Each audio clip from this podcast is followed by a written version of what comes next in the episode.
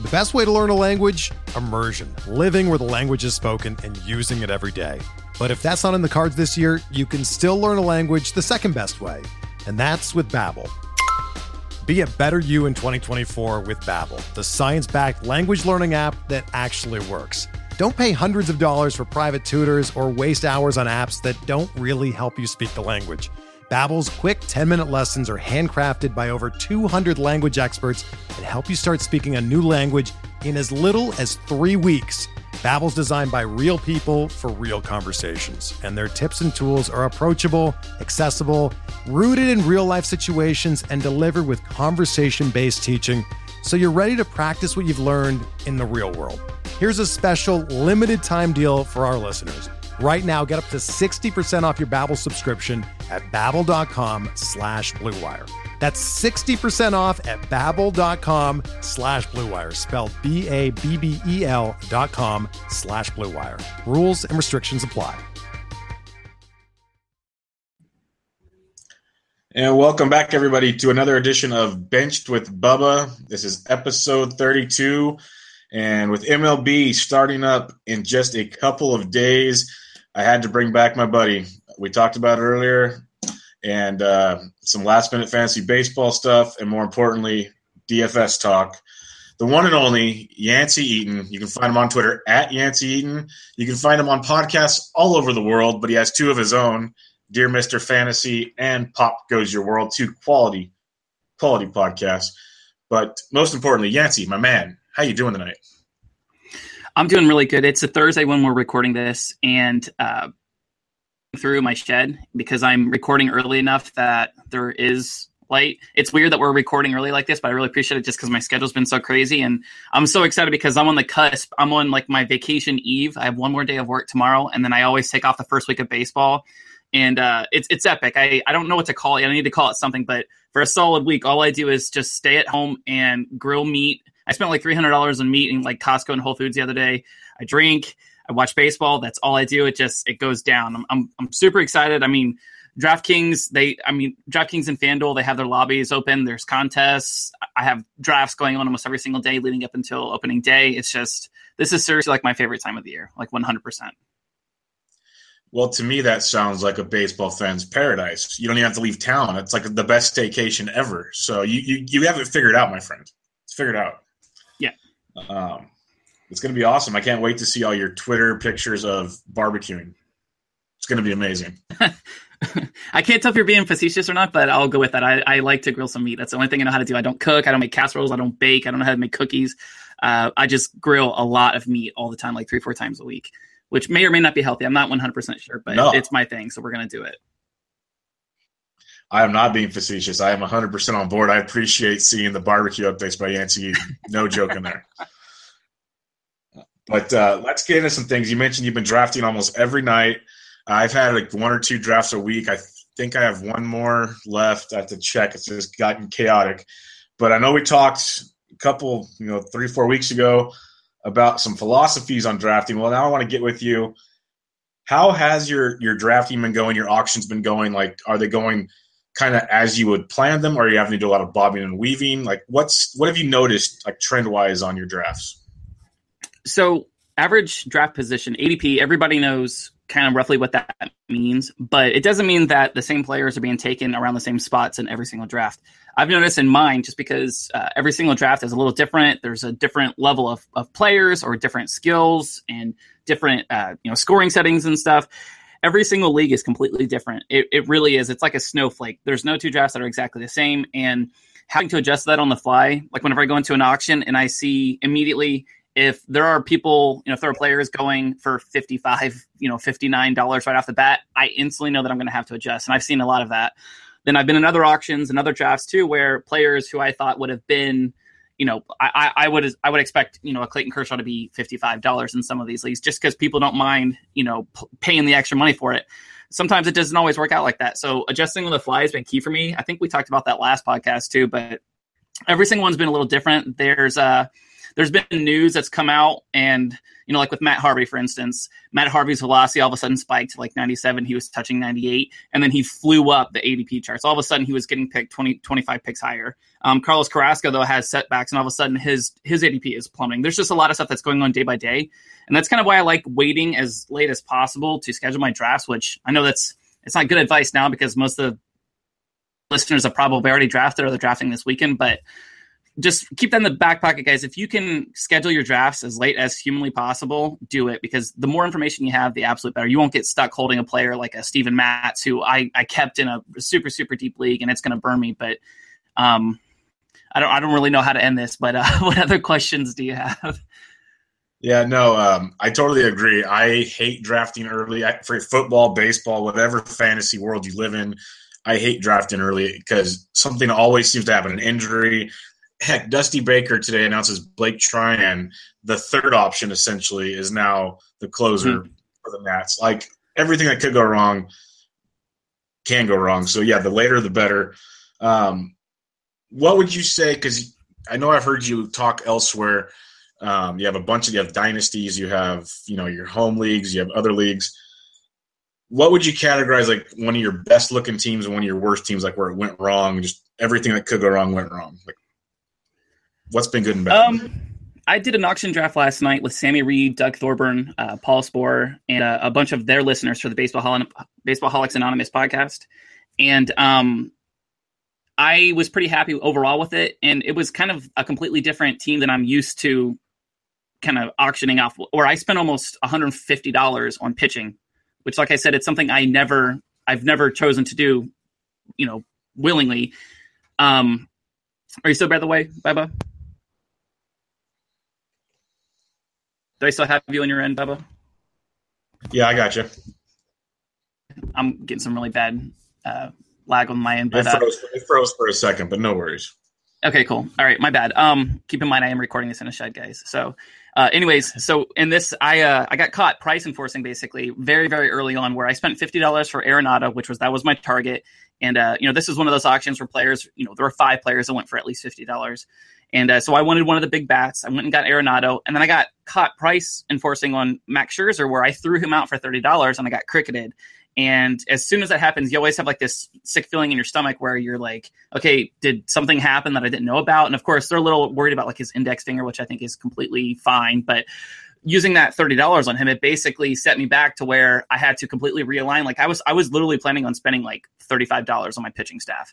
Um, I ended up backing him up with Archer just because I, and then a bunch of you know middling like a like a Betances type thing because it's a net saves plus holds league, and I spent so much money on my pitching that my hitting leaves a little bit to desire be desired. I mean, outside of Arenado, I don't have a ton of big bats.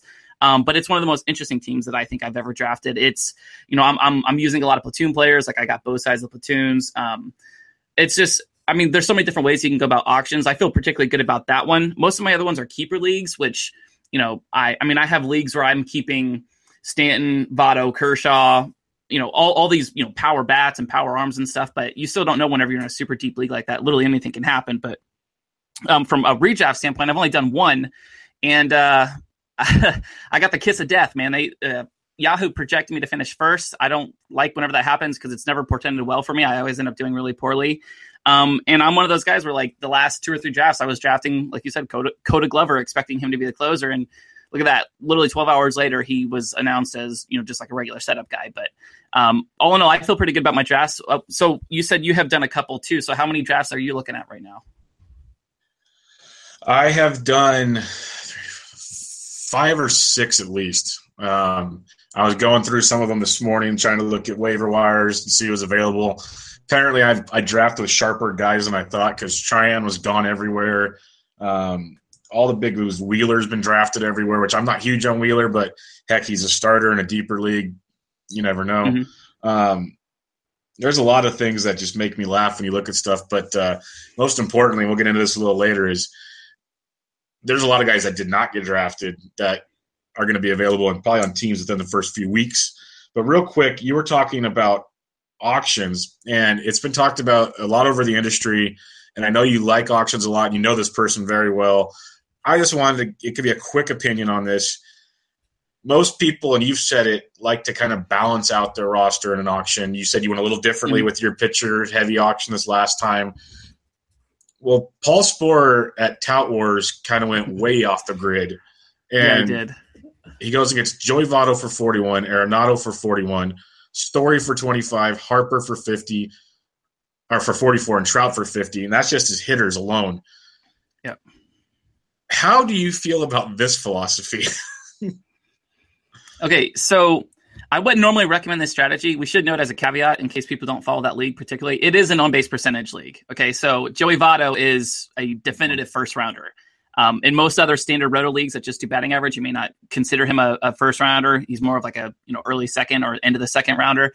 Um, but all these players are obviously elite, and I think they're all going to perform, you know, among the best in the league.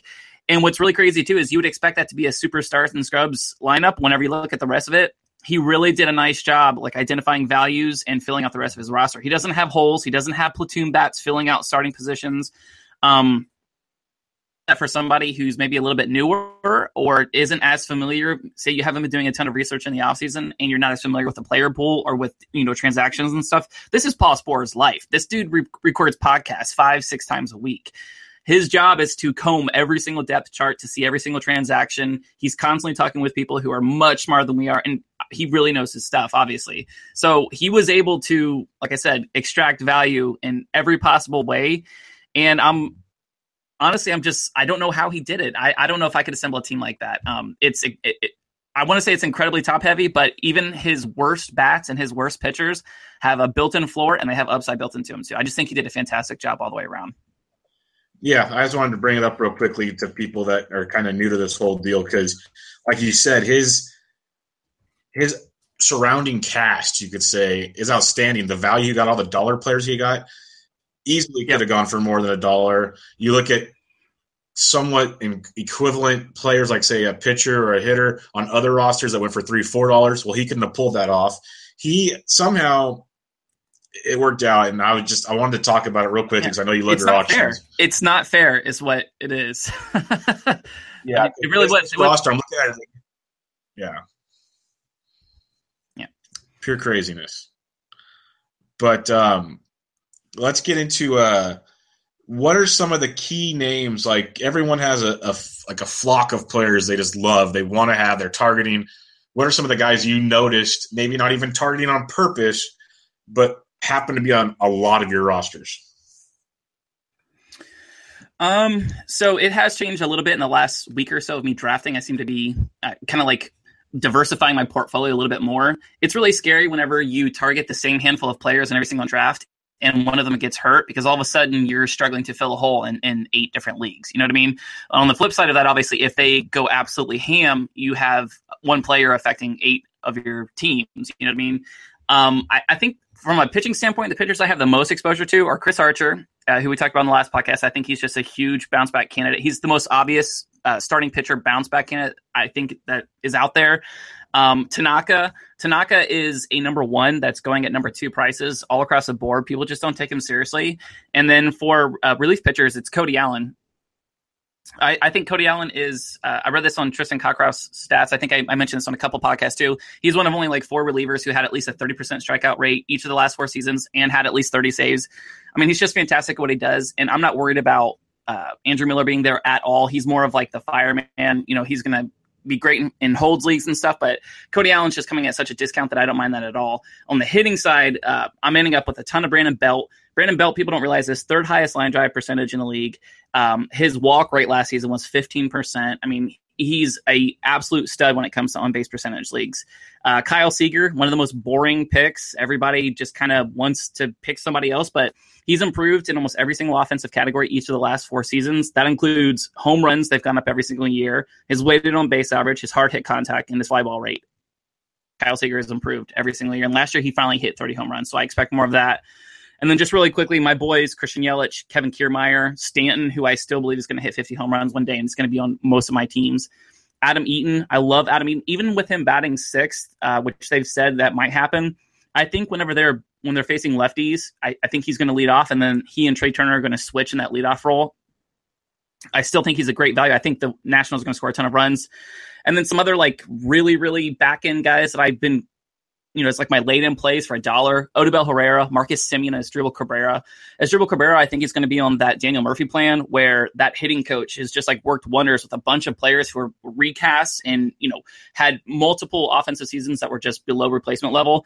And in the second half last year, Asdrubal Cabrera was making a ton of contact. Uh, looked fantastic. I think he's going to carry out the season. That's that's one of my late in plays. If I can't figure out what I'm going to do at shortstop, I wait and wait and wait and just take Asdrubal. Um, I mean, there's a couple others, but that's like my core guys that I seem to get at least three or four of these in every single auction or draft I'm in. No, I like that. Um, I'm big on Kiermaier as well. I like the Cabrera take a lot because I noticed myself last year DFS for for certain, but um, even in in season long leagues, I was somehow gravitating towards him in a lot of leagues where I needed another middle infielder or a shortstop, and he was very, mm-hmm. very formidable, very formidable, yeah. and people don't realize that. Um, yeah. People forget when he was with the Indians, he was a top like not prospect, but a young stud that raked, mm-hmm. and um, he had a little downtime. He got hurt. Things happen. Um, I, I, like that. I like that a lot. Uh, Stanton, I pray he can stay healthy just one year so we can watch him just unload on the baseball. That would be amazing. But uh, I like that. Will, That's a good core guys to definitely have. Definitely have. Yeah, yeah, exactly. Um, speaking of something similar to that, what were some of the players that you saw going like just stupid high? Like you know, everyone's big ones like Gary Sanchez. It's too high, but for a catcher, this should not be happening. Or something like that. What are some players you've seen going too high? Uh, Gary Sanchez is candidate number one.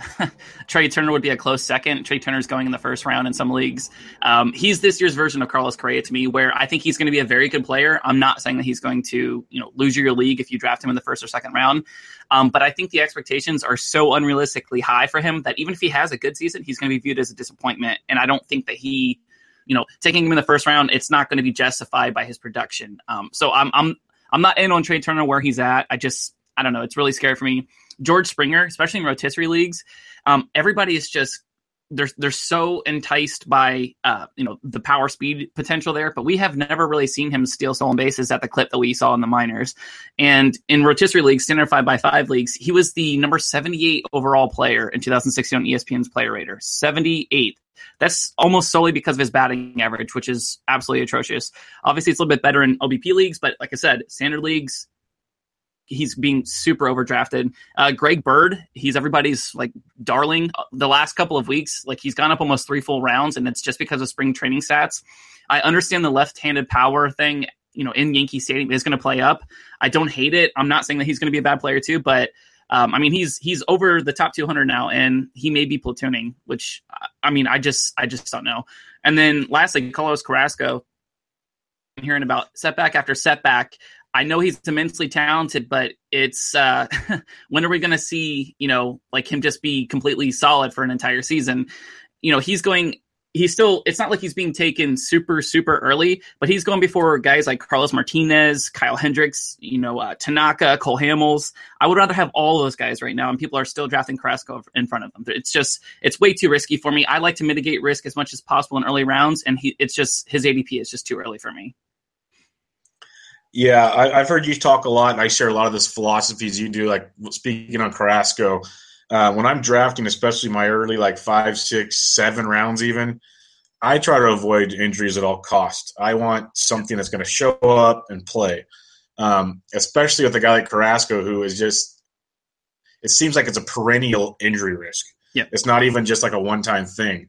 Um, and, and, heck, it's, and it's never even the same injury too. It's it's multiple injuries, different body parts, soft tissue injuries, everything. It's just, it's really frustrating. Like I said, the guy's immensely talented. I'm not a hater. Last year, he was everybody's trendy kind of like AL Cy Young sleeper pick, and obviously didn't work out just because of injury. But um, I mean, he's just like Stanton. I'm sure he's going to put it together one season, but I, I, I, I'm more apt to pay for pitchers, or I'm sorry, I'm more apt to pay for hitters as opposed to pitchers, just because, man, it it's pitchers get hurt, and if you've already shown that you're getting hurt, that's the number one predictor of future injuries is past injuries. Oh yeah, and, and a shoulder or an elbow, those things just sometimes they never heal. Uh, hitters like Stanton, he got hit in the face with a baseball. Like that's out of his control. That's not something you predict. People forget this. Uh, yes. Yeah, it, it, wasn't like he like tore his ACL or something. It's totally fluky type stuff. Um, last but not least, on the season long uh, talk because we could do this all day, but um, what are some of the guys like in Asdrubal Cabrera who have probably a lot of leagues never got drafted um, that you're keeping your eye on already, just in case something happens come waiver wire time, week one or something? Okay, I got a couple names. Uh, Travis Shaw.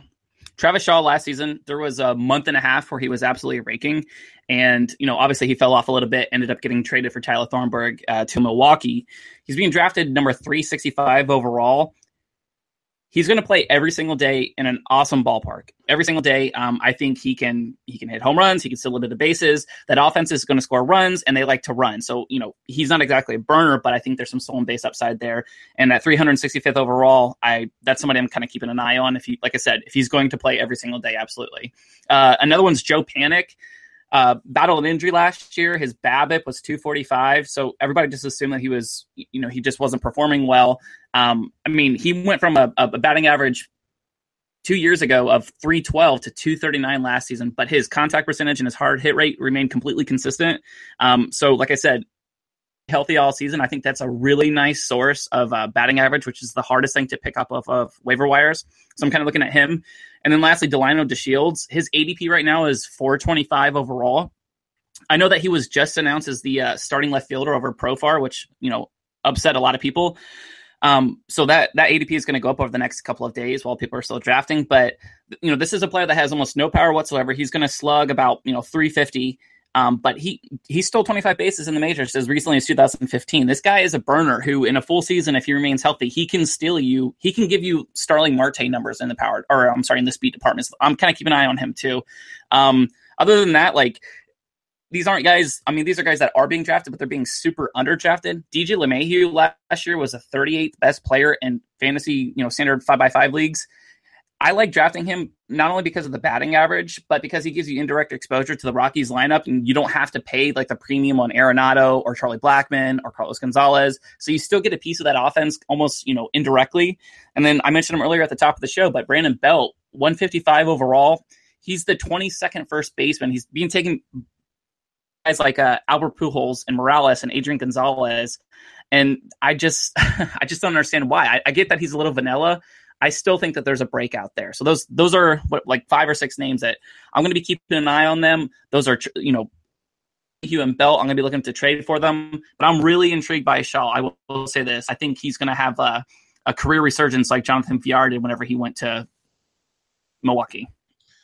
I like that Shaw call a lot because that ballpark is um, like not saying Boston wasn't a hitter friendly park, but for a left handed bat, definitely is not hitter friendly. Very tough yep. unless you pull it straight down that line. Um, I like the call on Shaw. He's going to really like to hit in that ballpark. Plus, Great American Ballpark is going to be a fun one to hit in. He has, he has a good division to go play in. And um, sometimes change the scenery where someone's not over your back. Even in Boston, when Sandoval was hurt, they were still trying to find ways to have Shaw platoon and stuff. Like there's always constant – worries about playing time. Young kids can't worry about that stuff. Yep. That was always my that was always my pet peeve with talking about Brandon Belt as a Giants fan. It always killed me as well. He can't hit left-handed bats, so we're going to bench him. Well, you're never going to know until you let the kid face left-handed pitching. Yeah, it's the same like, thing we're seeing right now with it's the same thing we're seeing with uh, Michael Conforto or with Kolten Wong. You know, they're being cast as platoon players basically just because they're never given the chance. You're never going to get better at hitting lefties unless you face lefties. That's that's proven. Exactly. I mean, riding pine or being you know option back and forth between AAA isn't going to accomplish anything. It's frustrating, but I, I do think he's a talented hitter, and like I said, he's going to play every single day. Yeah, no, I I uh, I like the love you're giving to the Giants with Panik and Belt. Panik uh, Panik's the guy everyone quote unquote craps on, but yeah. you hit it on the head. He was so hurt last year. People forget the All Star year he had the year before, where he actually showed kind of power, gap power. Like really wasn't a bad ball player and hit for great average, near the top of the order, scoring runs. Like there's something to this. Um, I like that call a lot because he's not getting drafted anywhere. Um, one more thing before we move on. You mentioned Trea Turner, and I forgot to mention this. And I laugh every time. And trust me, if people know me, I'm just sarcastic. I like to have a good time. So there's no ill will to this at all. Yeah. But you know someone I'm talking about. You mentioned his name earlier. How do you pronounce his first name? It's Trey. Is it Treya or Trey? I think it's Trey. I think it's Trey and it's spelled weird. if that makes sense, you know what I mean? I I don't know why it's spelled like that. Um, it I, I, I, I obviously don't know. It's one of those things where like I haven't even really watched like an interview or anything by him. I'm sure one of us is right, one of us is wrong, but I'm gonna go with Trey until I'm proven otherwise. I, I know there's a lot of people that pronounce it Treya, but that's uh, that's not me. I, I, hear I hear Sammy say it every time on his podcast, and I laugh every time when I'm driving in my car. Yeah. So I just chuckle because I'm like, that's outstanding. Yeah. But uh, it's just one of those little things. Again, no ill wills. But uh, let's move on to some more baseball talk before we get into DFS. Mm-hmm. Um, you already said it with Greg Bird, and I liked Bird going into the spring. He blows up. He's like this year's Maikel Franco in the draft, how he's just skyrocketed, like you're saying. Mm-hmm. And worse off, he's platooning, which is horrible. Um, were there any spring performances that really did catch your eyes in a good way that kind of made you like rethink, hey, I might look into this guy or something? Yeah, for sure. Um, so Gsellman for the Mets, uh, two three one ERA, one oh seven WHIP. Um, you know, he's not facing stellar lineups every single day, but he's looked fantastic. Um, I mean, left-handed pitchers are kind of like my forte. It's like my soft spot. I'm left-handed myself, and you know I can't throw a ball to save my life. But um, he's looked fantastic. He has a rotation spot secured. You know, there's all kinds of injury concerns and stuff with the likes of you know Steven Matz and stuff. So um, he's somebody that I'm really taking a look at, and it, you know you you can get him in that super super you know big tier like that big glob of, of pitchers around like the Jake Odorizzi types and stuff and I think there's a lot of built-in upside there. Um, I've mentioned him a couple times, but Mitch Haniger, he's the only player in spring with at least 60 at bats that's hit 400. So he's hit exactly 400, which is awesome, regardless of what level of competition. That's still really hard to do.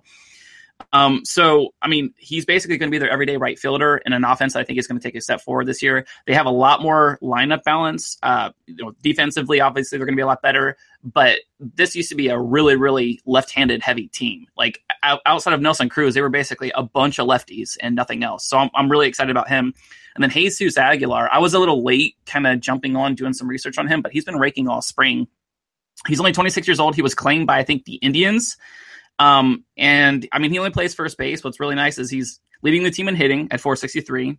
He has leading the team in hits with 25, total bases at 47, six homers, 16 RBI. His own base percentage in the spring is 525, slugging 870. His OPS is 1395. He's basically leading the team in every single offensive category.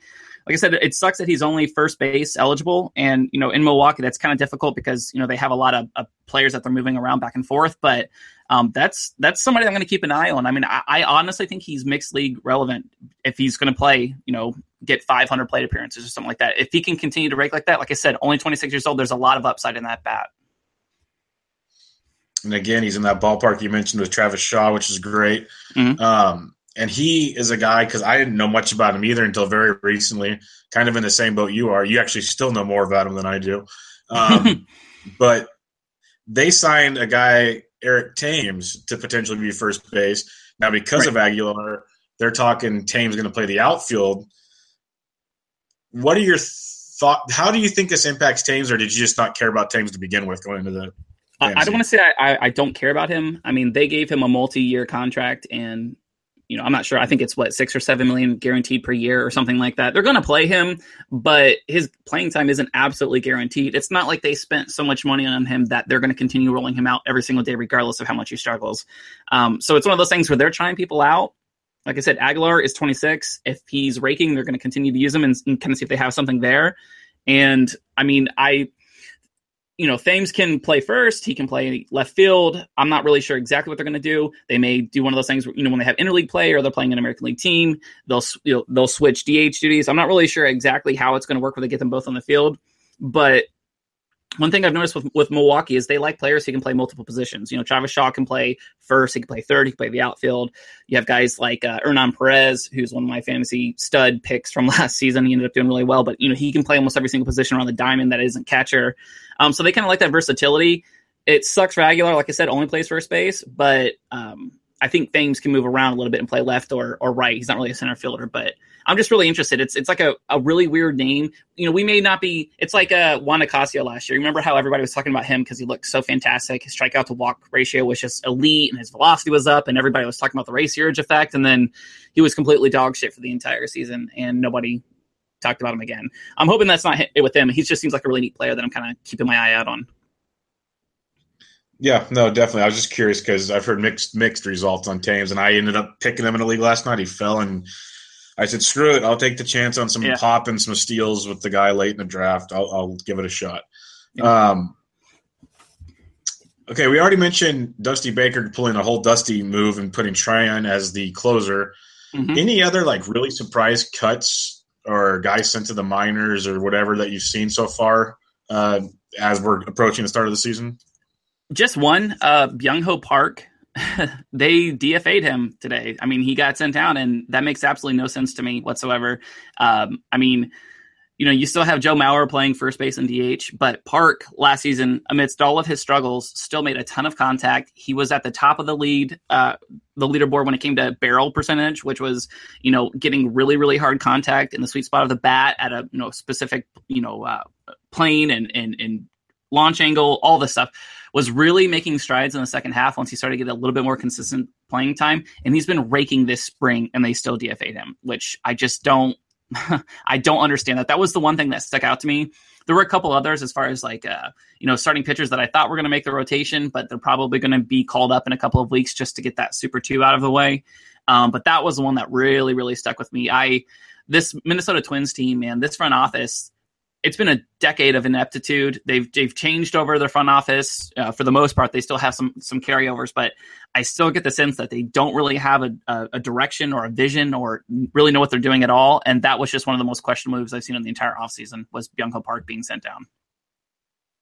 Thousand percent agree with you on that one. I saw that this morning, and literally all I tweeted was, "Now we know why the twins are the twins. Never change yep. twins. Twins doing twin things. Basically, like this is what they're doing. It's yep. just he hit sure his average was bad last year, but like you said, his hard hit contact, his fly ball, all that stuff was phenomenal last year. Mm-hmm. And then all he does is come back this spring after already getting DFA'd earlier, takes the invite to spring training and just mashes.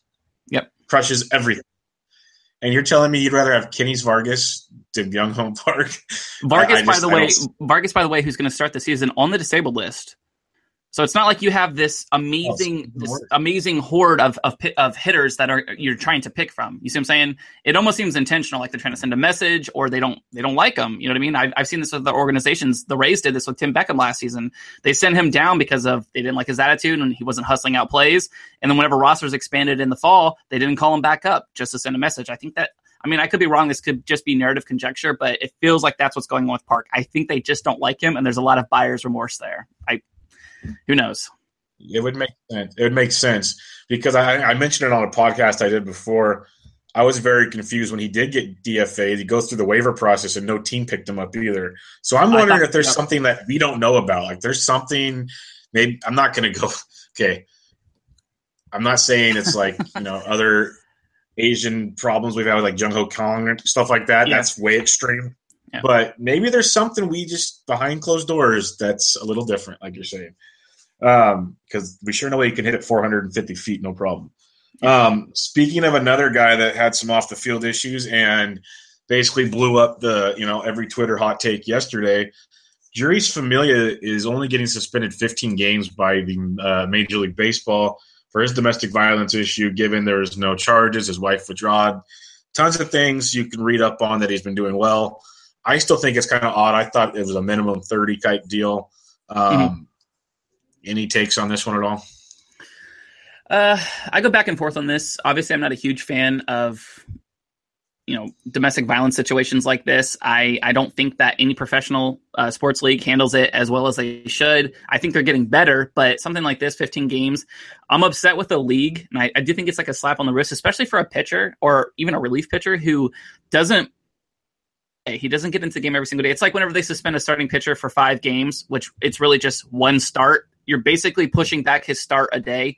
Um, that stuff kind of pisses me off. But in this case, you got to understand too, guys, that there's a there's a players union. Okay, so every single uh, uh, you know punishment that's sent down by the the commissioner's office has to be agreed upon by the the players association so as much as we want to get mad and you know grab our, our pitchforks and you know just completely lambast the, the front office and the you know all these ownership groups and stuff that are making these decisions on this uh, it's the players union that protects them too. And they have a financial interest to make sure that he is playing as many games as possible. That's their job. I it sucks. It's a slap on the wrist. It sends a bad message i think. But I mean, it is what it is. He's still a fantastic pitcher. Um, I, I, think he's going to supplant uh, Addison Reed whenever he does come back. But I mean, I guess that's a cheap source of saves at the beginning of the season for a couple weeks at the most. But yeah, other than that, I I, I don't think he's a particularly uh, fantastic human being. I wasn't there, but from what I've read, uh, doesn't seem like a really stand up guy.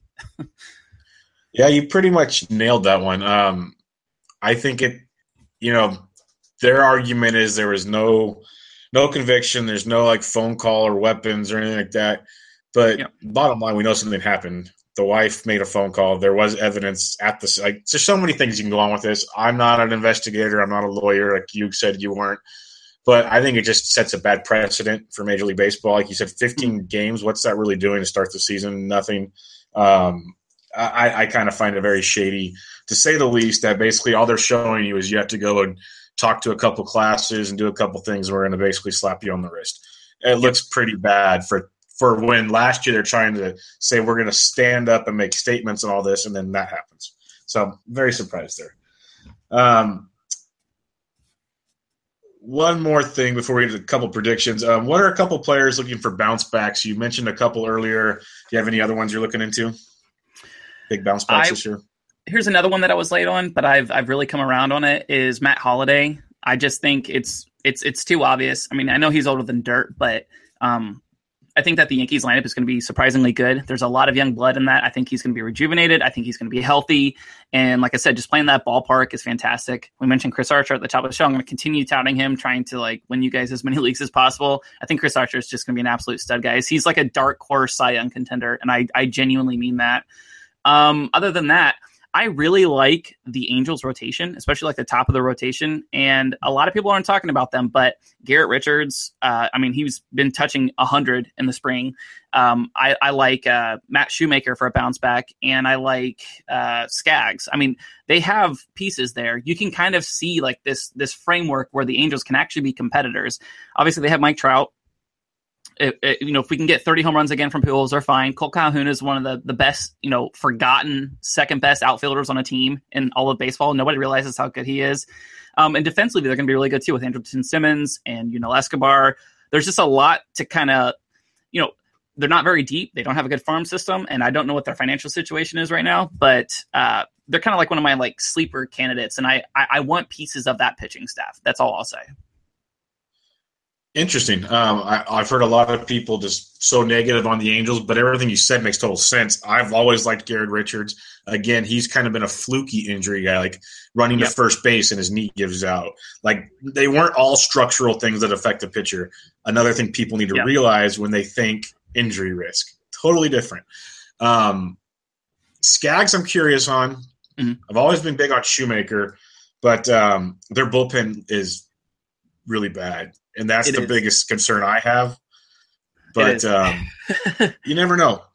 Never know with baseball. That's the beautiful thing about baseball, especially at starting so soon. Is right now they're all zero zero, and baseball's baseball. Anything can happen. Mm-hmm. So, heck, Yancey, you watched the World Series in Tampa Bay.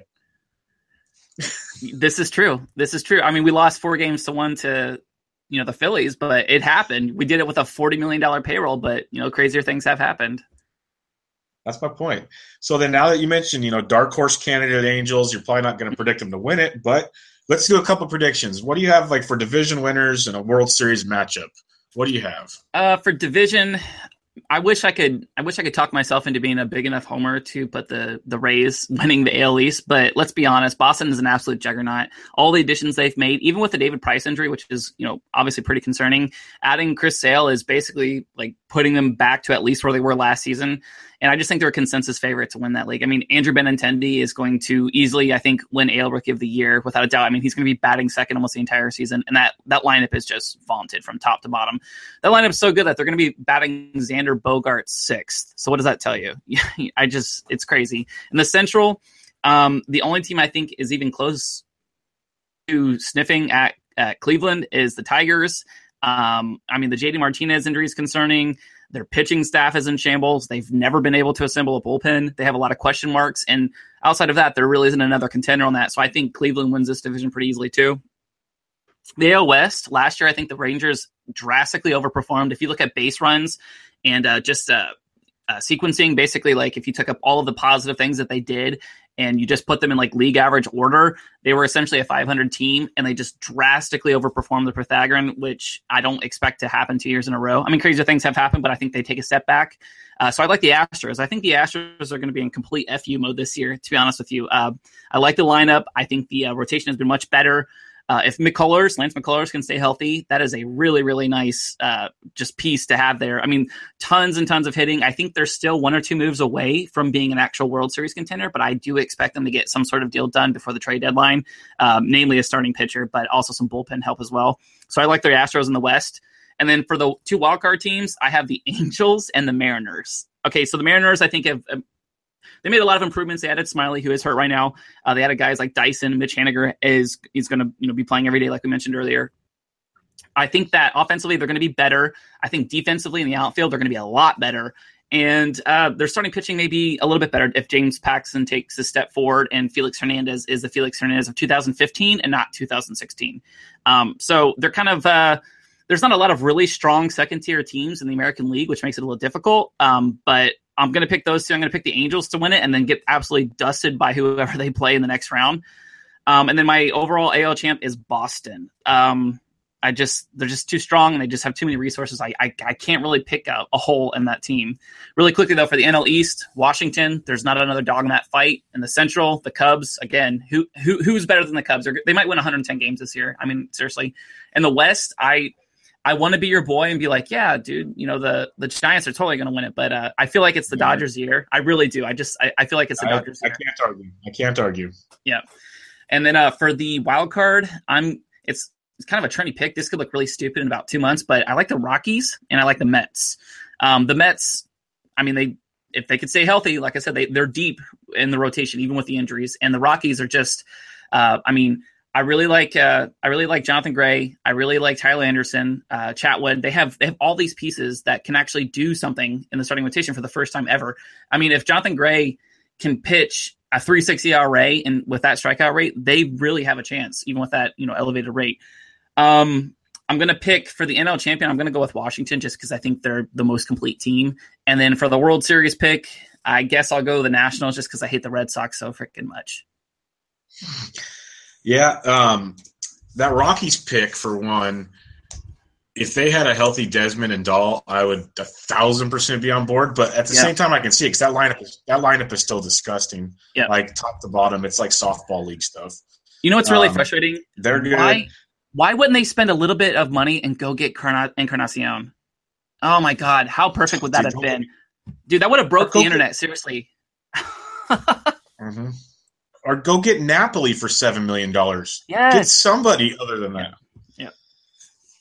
I still can't figure out the Desmond signing to save my life. Not to play first base. Not that he's not a good ball player, but to play first base. I just can't yep. figure that one out at all. It's weird. Um, another question I had. I, I, I like all your picks. I agree with pretty much all of them. Um, I saw something, and maybe you'll you'll know because you like the lefty arms, and we're both lefties. Uh, we're the smart people. Um, Whoa, you're you're left-handed too. I did not know this, fellow southpaw. Yes, I'm a Very gifted nice. lefty. Well, maybe not gifted, but I'm a lefty. Um, Drew, Drew, Smyly was scratched from his last start, and I really liked him going into drafts. And now I'm kind of scared just because I told you my philosophy on injured players. Mm-hmm. Um, they diagnosed him with a soggy arm. What is a soggy arm? I saw that RotoWire blurb, and I too do not know what a soggy arm is. I, I have no idea. okay. Yeah, I no, you're not like out of the know or anything like that. I don't know. That's a really weird terminology that I don't think you'd find in any medical book. I think that's just somebody took that from a, a, a press release or uh, they got a quote from a, a beat writer or something. I, I have no idea, but that was pretty interesting. I mean, speaking of lefties though, dude, this offseason's been a little brutal, especially the last two weeks. I mean, Carlos Rodon gets hurt. Uh, Drew Drew Smyly's hurt. David Price is hurt. Carlos or yeah, Carlos Rodon, and then uh, who was the other one? Steven Matz. Steven Matz is hurt. It sucks, dude. Matz looks pretty serious because I was reading today. They kept playing playing it off as el- elbow soreness. Now mm-hmm. I read today he actually had a PRP injection a few days ago. This dude's yeah. out till at least middle of May. This like PRP injection basically means we're rehabbing instead of having Tommy John surgery. That's what PRP injection is. That's what I've always kind of taken it as too. I mean, with the caveat being, as always, that I'm not a doctor. When I keep hearing stuff like that, that's really, really unsettling to me. What's so frustrating about Max, or excuse me, Matz, is that it's always the health with him. I mean, this dude has four elite pitches: slider, changeup, fastball. Uh, I, am not sure if he throws a curve or what his, his, fourth pitch is, but last season he had four pitches with a 50% or above in a zone rating, which basically means like that pitch through at went for strikes at least 50% of the time. He was the only pitcher in the majors that did that. Realize how immensely talented he is. He just cannot stay healthy, and it's it's it's so upsetting. No, I'm with you. I love Matz. I was big on him coming into the season, my initial rankings and everything. And then it was like I had Matt Modica on a pod, and he was flat out saying, "I just don't touch Matz because he's always hurt." And then like a week later, boom, there goes his elbow. And it's just, every report has just gotten worse and worse and worse. The PRP thing's the same thing DeSclafani did with the Reds. It's it has to. I just have to see Tommy John coming. David Price, I think, is going to have Tommy John. I'm avoiding all of these guys. I just don't know how you do it. Bright side, you mentioned Rodon. I'm glad there's no structural because I love Rodon. I know you like Rodon. Mm-hmm. I think you do. We mentioned it before. Yeah, I'm a Rodon guy. Yeah. Yeah. So yeah, God, I can sit here and talk with you all day, but we need to move on to DFS talk. Like, yeah, sorry. Talk. No, no, it's not your fault. It's just we could. I, I, passed up on a lot of players you were talking about earlier that we could. uh we could do this for hours. Um, mm-hmm. But what I want to get to is the way we met was through basically DFS, and then we started our little private chat, and then it's mm-hmm. it's it's bloomed into so much more since then. Um, oh, calm but, down. sorry, sorry. I'm gonna have to turn the screen off so no one can see me blush. Um, but you are very, very smart in your DFS play, and I want to get these the people out there that maybe are new to the game or need some help or whatever. Some ideas like don't give away all your secrets. You need to be able to cash too, but um, just like what are some of the things that um, you, like do you prefer FanDuel, DraftKings? Which which site do you prefer for one? Um, I don't like that FanDuel doesn't have any late swap. That's really upsetting because I live on the East Coast, right? So you guys kind of have a little bit of an inherent advantage being on the West Coast, where if you find out that you know somebody's not playing, I mean, you can stay up and you can keep monitoring lineups and stuff, and that's not an issue. You can play later slates and know that a player is playing. I don't have that luxury. That part's pretty difficult about FanDuel. Plus, two, I don't like you know just their their their positioning. I don't like that there's not a, a an extra bat. I mean, stuff like that just infuriates me. I I don't know what they're going to do with this impending merger. If they're going to consolidate and become like Fan Kings or Draft Duel or whatever stupid you know name mixed name they come up with, but I would like to see one uniform pricing uh, structure roster. I, I, want it to become one product instead of the two. I think it's better for both of them. It removes overhead. Hopefully, they lower the rake. I doubt it. Um, but if we could just have one to where we're not having to constantly like every time I give analysis, I have to say, oh, well, he's a good play, or you know, he's a good play on this site, but you know, maybe not on this site because of this and that. And there's just so much that goes into it, dude. But I will say, from a software standpoint and from a, a size of the GPP standpoint, I definitely prefer DraftKings. They just always seem to run out bigger competitions. Um, and the app is a lot more intuitive and I mean, they're getting rid of night mode on the app, by the way, which we were talking about today. Really pisses me off because I'm a hardcore night mode app user on everything Twitter, SMS, everything like that. For the fact that they're getting rid of that is, is pretty bullish, to be honest with you. Yeah, they're coming out saying that it's to help enhance new things they're coming out with. Well, I can't wait to see what these are because I know it has angered so many people. Yeah. Um, but one, a couple things I wanted to mention is yeah, the merger could lead to a lot of things. I would love just one site, like you're saying. Mm-hmm. But the one thing about the two sites is there's always one that's kind of softer pricing and one that's harder. Usually, FanDuel for the most part is the softer one. Yeah. So if you want to, you know, really get your crazy fancy team with all your big names, you might want to play there. Um, secondly, I was reading, and I think it happened. We can ask uh, Brad later; he'll know. Um, I believe FanDuel is doing some late swap now this year, and I believe it's like they're gonna have some tournaments with, some without. I was reading that. Yeah, I've I've heard that too. I haven't heard anything confirmed. Um, they've also said that they're going to have a Sunday slate available, and I've yet to see that too. So Uh, that's neither here nor there. I mean, it's it's you know it's Thursday afternoon. Where's my yeah. Sunday slate, guys? Um, I, I, honestly I don't know. The late slate is a big thing, or the late swap is a big thing. Obviously, um, having two different sites that I have to worry about and, and, constantly check and go back and forth, and there's different rules, and the scoring is a little different. Last year, FanDuel made a switch to where it was a little bit more competitive. You remember they took off the they, the they took off the minus points for strikeouts and stuff like that, which helps. You know, if I have before it used to be, say a player goes, uh, you know, two for four, but he has two strikeouts. He basically scored zero points. So you mean to tell me because of the strikeouts? So you mean to tell me that a player that was batting 500 on the night scores the same amount of points as a player that went 0 for 4? That is stupid. I have a problem with that in a lot of points leagues too that deduct like a full point or a half point for strikeouts. That doesn't make any sense because that doesn't mirror real life baseball. I understand that it's fantasy, but the the whole idea is to make it as reasonable and realistic as possible to the real game. Um, DraftKings, I don't even know where I'm going with this. DraftKings has done a better job at that at, make, at closer resembling real life, I think. Um, but more and more, you're starting to see that they're starting to mirror each other. And I think, like I said, with the impending merger, you're going to see identical. If it's not the same product, it's going to be almost completely the same thing, 100%. Like the pricing, everything like that. It doesn't make sense to pay two different teams to do things twice.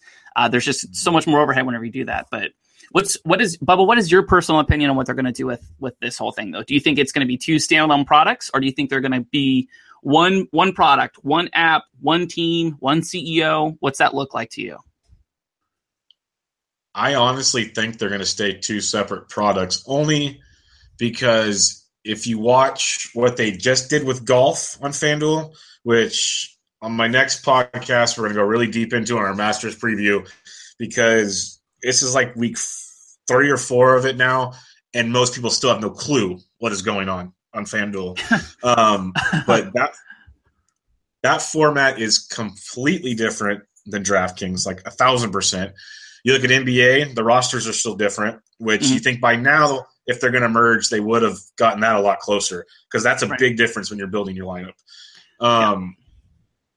The thing with baseball, why I this is where I really think it's not going to change, is one of the projected scoring changes now is they're getting rid of the win and doing quality starts on FanDuel, mm-hmm. which basically now you never have to pay for a big pitcher. Because it used to be one pitcher instead of two like DraftKings. So paying up for like your Kershaw was a lock in because you had to have the win in FanDuel. It's like right. when you play hockey DFS, you have to have the goalie that wins or you're in trouble. Yeah. Um, now that it's just quality start – well, shoot, I'll go pay half the price or a third of the price of Kershaw for Ivan Nova, who might still get eight Ks on a good night, but you know he's going to give you most nights six innings of three runs or less. That's what Nova does, at least with the Pirates. That's what he's done.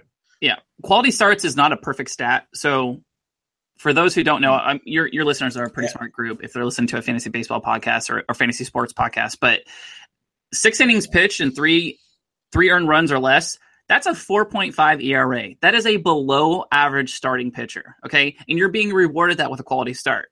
Is it better than a win? Yes, it's better than a win. However, if you're playing like a GPP or you're playing in a 50 50, you're playing cash games, you're playing head to heads, like you said, the threshold now for being a you know a viable cash play for a starting pitcher is much much lower because it's so much easier for you to get a win. You can pitch like dog shit but you can still get a win. Whereas before, like you, like you said, I I need that win. I need that that super high floor with the wins, especially on FanDuel.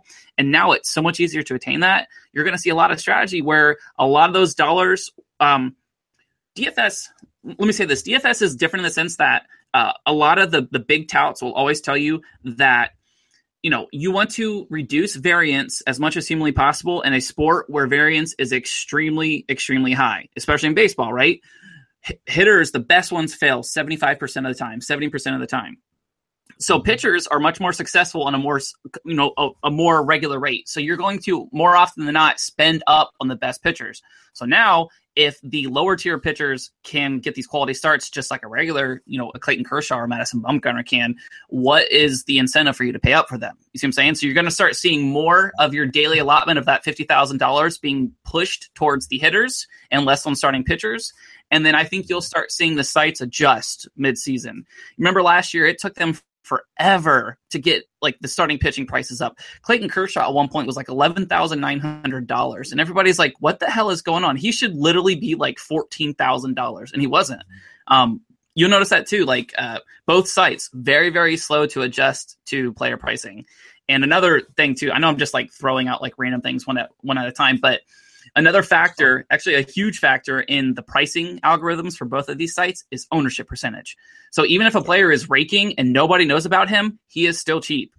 Players like mm-hmm. the Tampa Bay Rays, who nobody knows, like nobody knows that Evan Longoria destroys lefties. They don't know that. Whenever Logan Forsythe played for us, nobody knew that he was a lefty masher.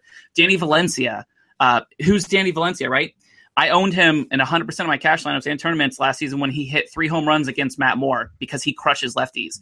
So, like, keep that in mind whenever you're building out teams. Like, the most valuable lesson I can teach anybody about daily fantasy is splits. Go to fangraphs.com, go to the player search. If, you, if you're thinking about using a player, type them in, click on a little tab that says splits, and you can go down. You can see what he does versus lefties. You can see what he does versus righties. That's where you find what a player is good at every single player has an archetype. There's one specific thing that they're good at, and that's that's how you build out a DFS lineup. You're not looking to get like Bryce Harper and Manny Machado and you know all the best players in one lineup.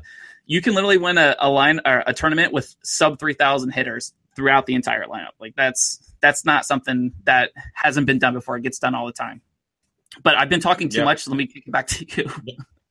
no, I'm loving all of this. This is why I had you on. This is what I want to talk about. Is you know, there's an outline and then there's just good knowledge, and that's what I that's what I wanted right there. Mm-hmm. Um, first, I want to hit on is the splits thing. Like you said, I love targeting splits. You targeted it. I know we talk a lot about it, but like for instance, like you you mentioned Valencia. Almost any time the A's faced the lefty, it was Valencia, Semien Um, they had their cheap cheap catcher. I can't remember his name now. Phegley Oh, Phegley. Phegley. Josh, Phegley. yeah. yeah. Like four, you could stack the A's and still mm-hmm. pay for Kershaw and like a Trout, and it was just stupid. Yeah. Yeah. and you get at least two. Oh, and Khris Davis with a K. You'd have two to three home runs guaranteed almost with an, on an A's night against a mm-hmm. lefty. Mm-hmm. It yep. was stupid. Um, but that's one thing. A great point. If a guy is raking and the ownership's low, if you've noticed, I know you noticed, but for the listeners, like when a call up happens, like say when Steven Moya came up and he was hitting really well. Well, mm-hmm people would use Moya, but it takes DraftKings almost two weeks to adjust to ownership. Yeah. So yeah. you can ride you can ride these guys for a while, and then all of a sudden one day you're going to log in and go, "Oh no, what what just happened?"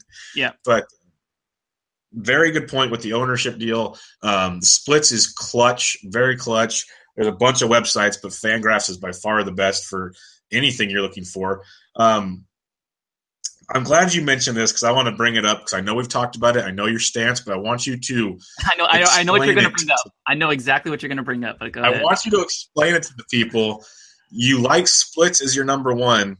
Uh-huh. What is your opinion on wonderful BVP? Okay, I, I, yeah, this is exactly what I knew you're going to bring up. All right, so, so Bubba, if if you and I are like, hey, let's flip a coin five times, right? I'm heads, you're tails and whoever wins mm-hmm. the most flips wins all the money. Okay. And you flip tails five times in a row. Does that tell me anything definitive about you? Did we identify that you have some other ungodly skill when it comes to flipping a coin? Or is that simply statistical noise? Is that such a small sample size that we cannot discern any mathematical meaning to that whatsoever? Yep. It's the latter, right? I it's agree. definitely the latter. Okay. It's frustrating to me whenever people use BVP whenever they're extremely small sample sizes. Okay, like mm-hmm. if it is less than 10 plate appearances, guys, it takes 2,000 plus plate appearances for us to even know what a player's true splits are. Like for me to know that Danny Valencia mashes lefties, he has to be in the majors for years before that actual statistical you know number stabilizes to where it's predictive year over year. But then you're going to tell me that you can predict or you're going to make some sort of money decision on five at bats or 10 at bats, that's insane. I will say this though, and we've talked about this a little bit during the World Baseball Classic because we were just grasping at straws just because we wanted action so bad. Mm-hmm. If you have two identical players, identical prices, identical matchups, identical parks, identical weather, identical umpires with their strike zones. Everything is the same. And you're looking for one tiebreaker. I- I'm talking about this is like the 15th tiebreaker. I will I will use BVP. Okay, that will be the tiebreaker. Perhaps he sees the ball coming out of his hand well. Uh, you know, maybe he's tipping his pitches or something. Maybe they went to college together and he knows this dude's arsenal much better than other hitters do. I don't know. I think that's like I said, mostly narrative driven and it's completely statistical noise. However, the one caveat being like Paul Goldschmidt a couple years ago destroyed Tim Lincecum, and it was mm-hmm. it was not ten at bats. It was 50, 60 at bats. He's batting like 480 and slugging like 800. That dude knows something about Tim Lincecum that other hitters don't. You see what I'm saying? That becomes a little mm-hmm. bit more obvious where he's raking. But whenever you have a player who's only seen a pitcher six times, they're like, oh my God, he's four for six with two doubles. That is stupid. That means I don't want to be your friend. I, I want to mute you or unfollow you on Twitter, guys. Like that is it's so, so bad. You're looking for large sample sizes, right? That are stable, that are proven, that are consistent year over year, and that you can back them up with data.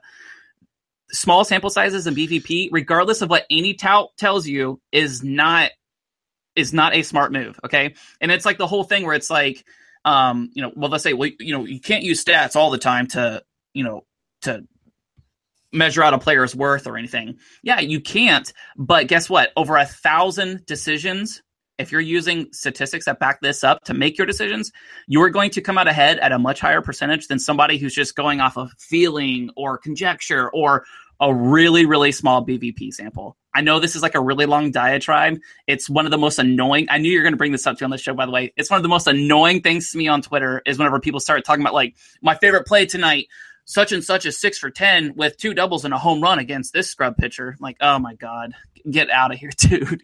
Get out of here. I'm out. I'm done. I had to do it. Um, you set me up perfectly with it. That's why I had to go with it. Um, yeah. Before I won't drag it on too much longer, but I just wanted That's to clarify. This is fun. For every, no, I just wanted to clarify for everybody.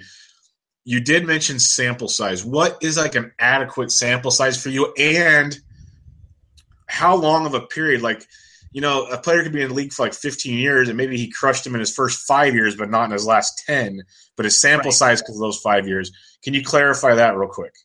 Sure. Okay. So I'm not sure what the exact number is as far as the career splits go. Um, I think like Jeff Zimmerman and Jeff Sullivan, you know, they've all done work on this where it, it takes like 2,500 plate appearances for uh, a person's splits to stabilize, which means – you can start seeing within a really small range year over year what that split is going to be. You see what I'm saying? Baseball is inherently variant. It's going to change every single year, but after a certain amount of time, you can kind of see what a guy's true skill level is.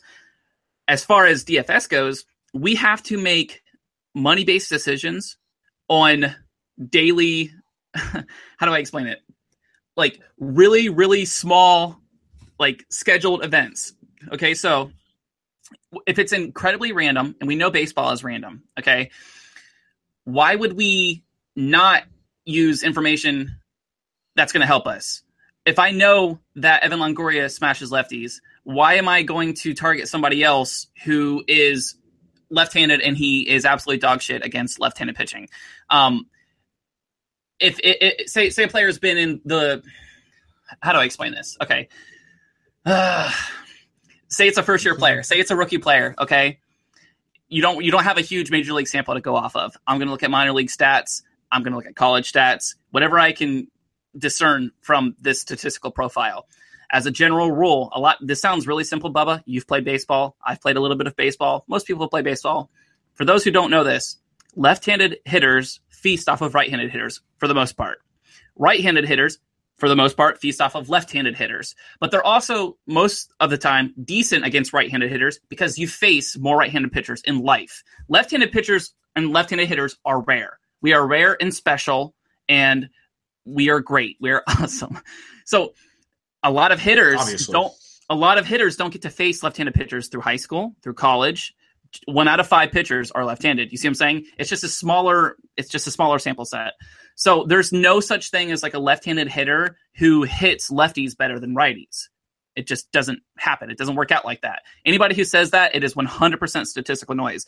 There was a, a trend last season where people were, kept saying that, oh, look at Anthony Rizzo splits. He's actually slugging at a higher percentage against lefties, uh, you know, and as a left-handed hitter than he was versus righties. Of course, three weeks later, that had completely normalized, and it was back to being you know whatever it's like you can't make you can't make decisions based on like super micro samples. If a player is hot in the last seven days go back and look at his starts and look at his stats and see what type of pitcher was he facing. Was he a lefty? Was he a righty? Was he a fastball changeup guy? Was he a fastball slider guy? What type of pitches does this hitter hit? You see what i'm saying? Your your analysis has to be so much deeper than looking at who the starting pitcher is and then seeing what their era is which i know a lot of people do. Or looking at uh, oh they're playing the Red Sox tonight. Oh, the Red Sox are really good. Well, maybe maybe they are, but maybe in the last three months the Red Sox are like 17th in the league in WOBA against right-handed pitching. You see what I'm saying? There's just so many things that people don't consider. The biggest takeaway from that, like I could talk about this for like three hours. I know I'm just I'm just just going and going and going, but I, I challenge people to not take the first assumption that you make about baseball and let that drive how you think about everything about baseball. Um, there's always new information. There's new ways to look at things, and more times than not, your first assumption is going to be wrong about baseball, like 100%. And there are ways statistically to prove that it's wrong. Um, I know that's like very dark and nihilistic, but that's that's true. Do your homework, read Fangraphs, get on there, look at splits, find out what players are good at statistically. Every player does one thing a little bit better at, at certain things, and then you leverage what you know about him and you you take into account who the starting pitcher is, you know where the ballpark is, what his cost is, if you can fit him into your lineup, and then just make sound decisions that way. No, totally. Um, another thing to look at besides splits, and I won't go deep into this. We'll move on. But just like for instance, come Mondays DFS, there's a lot of really good quote unquote aces. It's opening day, mm-hmm. so you need to find places to fade. Yep. Well, it's an obvious one most nights, maybe not on Monday. But look at the Red Sox, for instance. I know it's the Red Sox. We know they mash. They're facing Gerrit Cole, who everyone's high on. Gerrit mm-hmm. Cole is a heavy, heavy fastball pitcher. Yeah. He's not going to dupe you with like like off speed stuff like you know some other guys will. Mm-hmm. So now that ace just got knocked down a few pegs. Little things like that. Fangraphs will show you what batters hit certain pitches better. So yep. if you got a guy on the Red Sox that absolutely mashes the fastball, which most pros can hit it, but mash are two different things, and you can get value on that against a Gerrit Cole who most might avoid because it's Gerrit Cole. Now you have something because there are like four or five guys you. There are like four or five guys that everyone's kind of targeting to hit against already on Monday, like Volquez and stuff. If you can target a Gerrit Cole now, you already upper handed yourself a little bit. Just yeah. little things like that. Minor. And I'll, and I'll say this too: um, if you're like with baseball, there's only so many games, right? There's only so many starting pitchers. So if you have 10 games going, that means you have 20 starting pitchers. Of those 20, 12 of them are going to be pretty bad that nobody even thinks about using. So you have a, a pool of eight starting pitchers. Clayton yep. Kershaw loses games. Clayton Kershaw gives up home runs. You see what I'm saying? If you're going to be playing these big, massive uh, GPPs, these guaranteed, prize pools, you have to be different. You have to do stupid things that make no sense.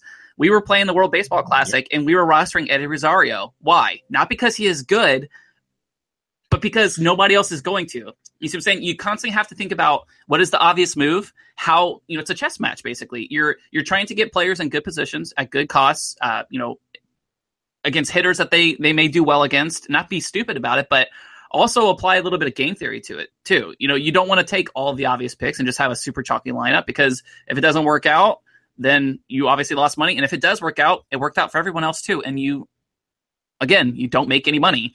Every single night in baseball, there is one player who hits two home runs that nobody was thinking of every single night. And I learned this my first year of playing daily fantasy, and I was like, you know what? Every single night, I'm gonna I'm gonna build one lineup. It's going to be a complete donk lineup. It's going to be a starting pitcher that nobody wants. It's going to be a team stack of bats that nobody thinks is going to do well. And I'm just going to throw it out there. I'm just going to see what happens. And most of my top five GPP finishes were because of those stupid wonk lineups. There's always merit to fading a player, regardless of what anybody says, especially in baseball. But I mean, even football too. How many times were we like, oh, he's the absolute chalk. We have to use him. And then Le'Veon Bell tweaks his knee or something. You know what I mean? It, just something stupid like that always happens every single time in daily fantasy. Look, like play the ownerships too. Yeah, ownerships is very key. Like you said, the only way to win the GPP or to hit it big is you can't have the same things everybody has. Like you said, like one thing I like to tell people is I know everybody hates Coors Field to begin with, so you can just fade it all around. But you, I always make at least one lineup with the exposure, just because you have to. Because if all hell breaks loose, you have to. But what I tell people when you do it, take the visiting team because everyone stacks the Rockies. Like always little they things forget, like that. They forget that there are two teams playing in Coors Field. Exactly. Yes, That's my point. Yes. Everyone forgets that. They go Colorado. Oh, it's the Rockies. No, the Diamondbacks are in Colorado. Okay, give me Goldschmidt, give me Pollock, give me Hell Tomas yeah. against the lefty. Hell yeah. Give me all these guys. I'm actually glad that you brought that up too, because I, I, have been talking to a couple of my friends, uh, you know, just privately in like chats and stuff.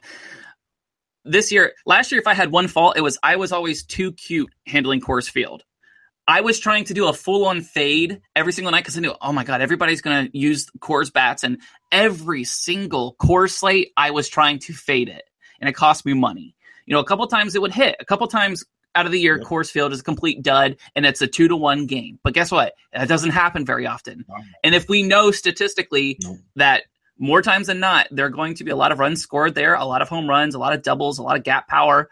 Why am I going to handicap myself over the course of an entire season by constantly fading?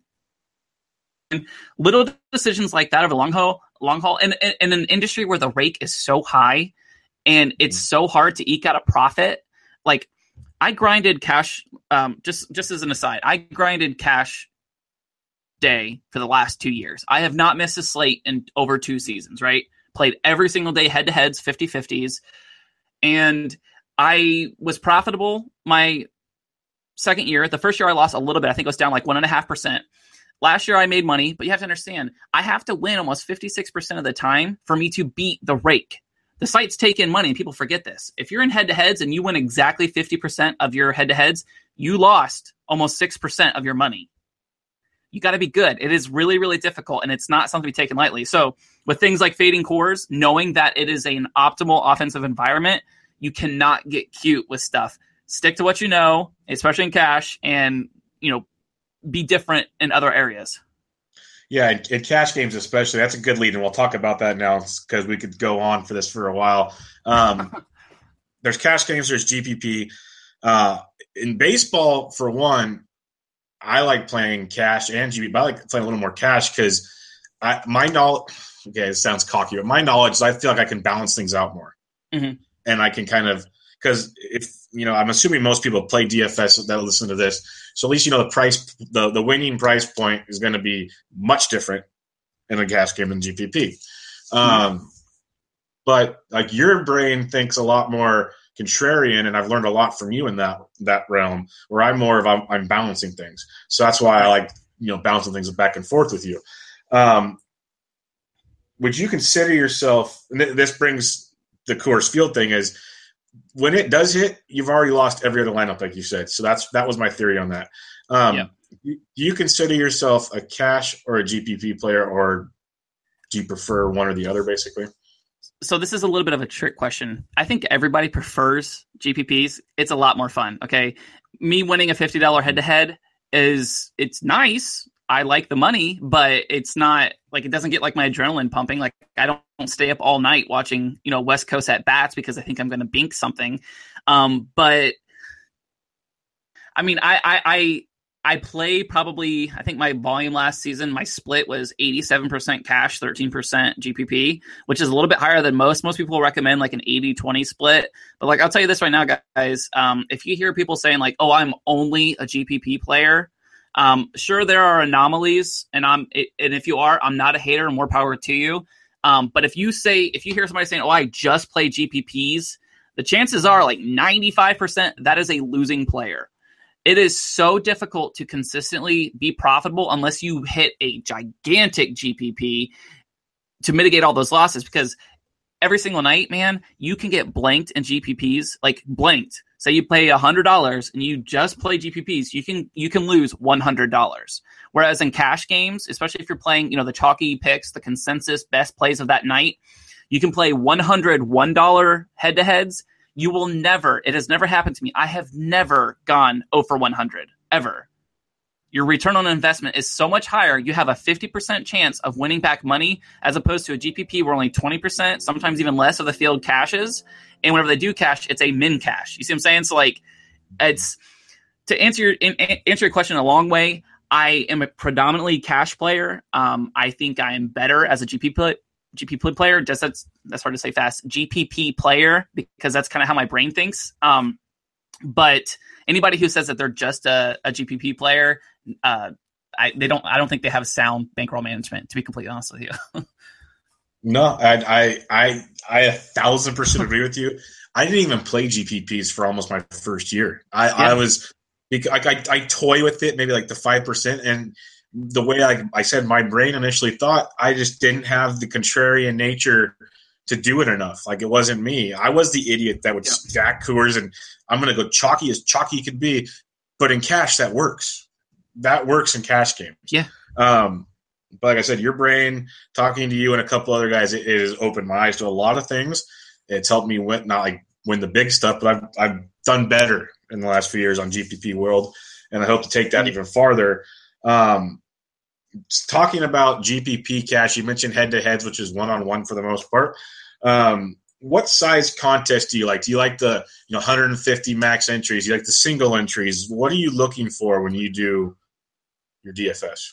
I like I like single entry stuff. Um, like I don't like I don't like getting hit on by the train where you just miss out cashing in a 50-50 because you have one player who max entered and because he had 50 entries into a, a gigantic 50 50 or he has 25 entries, you just missed out. You see what I'm saying? So technically, like maybe only three players beat you in this 50 50, but because they had so many entries, you're kind of kept out of the cash like that.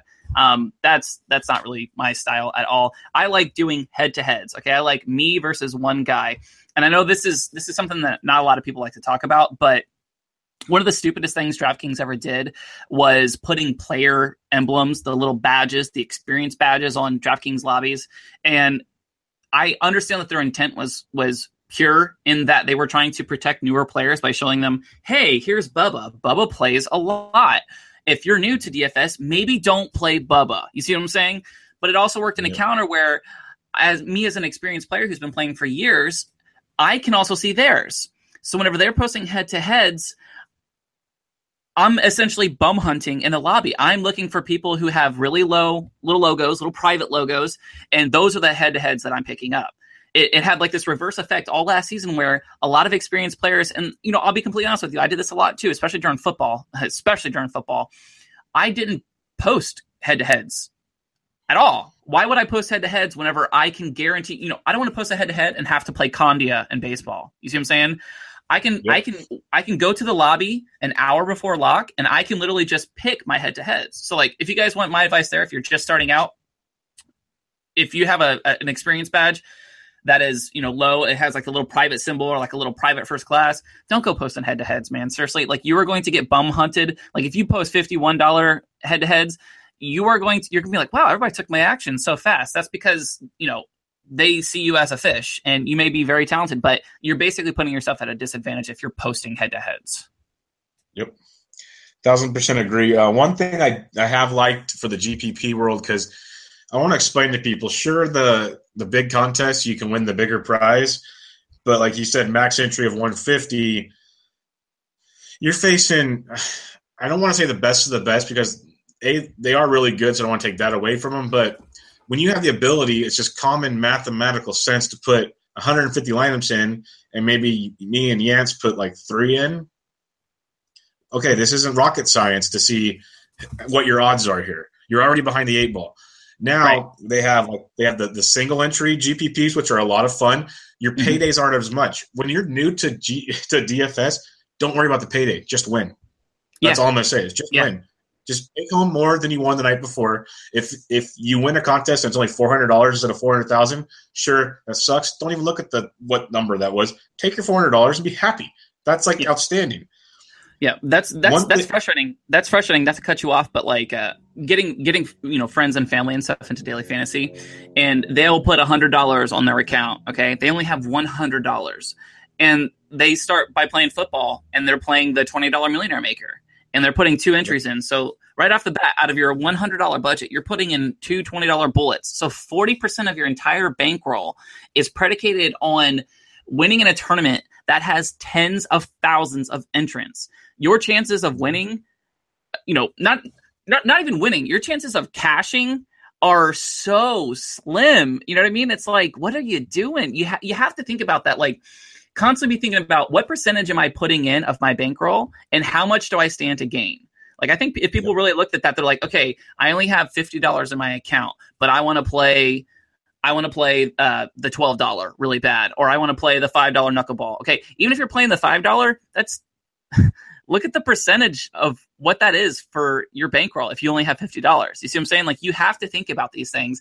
And then GPPs, like I said, that $50, that $100, that $200, if you're just playing GPPs and you don't cash in a hurry, you're going to go broke in a hurry. And nobody wants to be like, you know, an ATM for DraftKings. You don't want to be constantly just reloading, reloading, reloading. Yeah. One of my favorite things I started doing last year, and I did it in all sports now, the the max three entries. Sure, it might only be worth twenty grand max pot instead yep. of two hundred grand. But I like. Still, I'll I like take twenty that. grand. Uh, I, th- I think it was in baseball last year. I finished seventh, and it paid me out like two hundred and fifty dollars. Yeah. Where in reality, in the big one, that same price point would have made like nine dollars. So a, a, lot of times, also in these smaller entry tournaments, yep. it doesn't take as much to win because they're not 150 entries. That's another thing I want to bring up. Bubba, it's so, it's like playing the Powerball. Okay, nobody plays the Powerball until it's like eight hundred million dollars. Or you remember what was it a year ago, a year and a half ago when it was a billion dollars? All of a sudden, whenever mm-hmm. your odds are their very worst, everybody wants to play. You know what I mean? Nobody wants to play a one dollar yeah. a one dollar one hundred man tournament where first place gets what twenty dollars or twenty seven whatever whatever they I can't, can't remember what the one hundred man is anymore. But nobody that's not exciting to anybody. But they they they want to play whenever it's the gigantic you know million dollars to first or the the two million dollar millie maker season one of the NFL. Nobody nobody thinks about the math. They just want to you know it's not exciting doubling up. It's not exciting playing twenty one dollar head to heads and and winning you know back what thirty six dollars or something. It's just I don't know. It's I, I I've always thought about that like uh you know what am I giving up and what am I going to get back? How how many people do I have to beat to make this a wise investment? And I think if everybody thought like that a little bit more, um, for one, uh, you wouldn't see nearly as many GPPs filling. Uh, but two, I, I think a lot more people would be profitable than they are. Yeah, that second part for sure.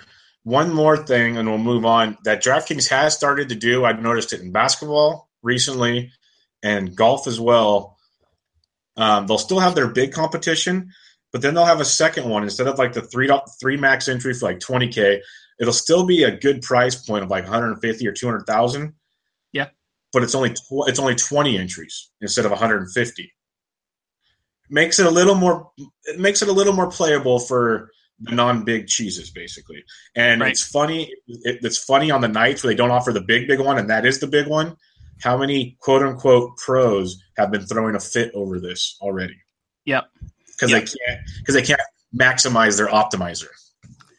Which which yeah, I mean I get it and I don't know, I go back and forth on on, on the on the quote unquote pros, whatever. I don't consider myself a pro. I have a regular job. Uh, this is supplemental income. It's nice. My wife loves it. It's it's fun. You know what I mean? I paid for vacations and stuff with it, but like I don't I don't need this money. Other people do, and I understand that. That's fine. But if your entire industry's business model is predicated on catering to a small group of people who are making most of the profits in the industry, that is an industry that is doomed. So whenever they're making all these different changes and stuff like that, you'll always hear the outcry from the elites, you know, like the people at the very top of the industry, um, because they're looking out for their best interests, which I understand. But like I said, you you have to keep the money coming in. You have to keep the the, the bottom happy, or that is an industry that's in trouble, one hundred percent. Yeah, and you and Sammy talked about that on uh, their pod that you were on recently, or he was on your pod recently, and yeah, it, it mentioned it very, very well. So people check that out. Uh, the Dear Mister Fantasy, all their episodes, but recently they talked a lot of DFS on that as well. Let me say one more thing too. What, um, uh, you yeah. One more thing, really quickly. Have you ever heard the adage that like it's expensive to be poor? Have you ever heard that?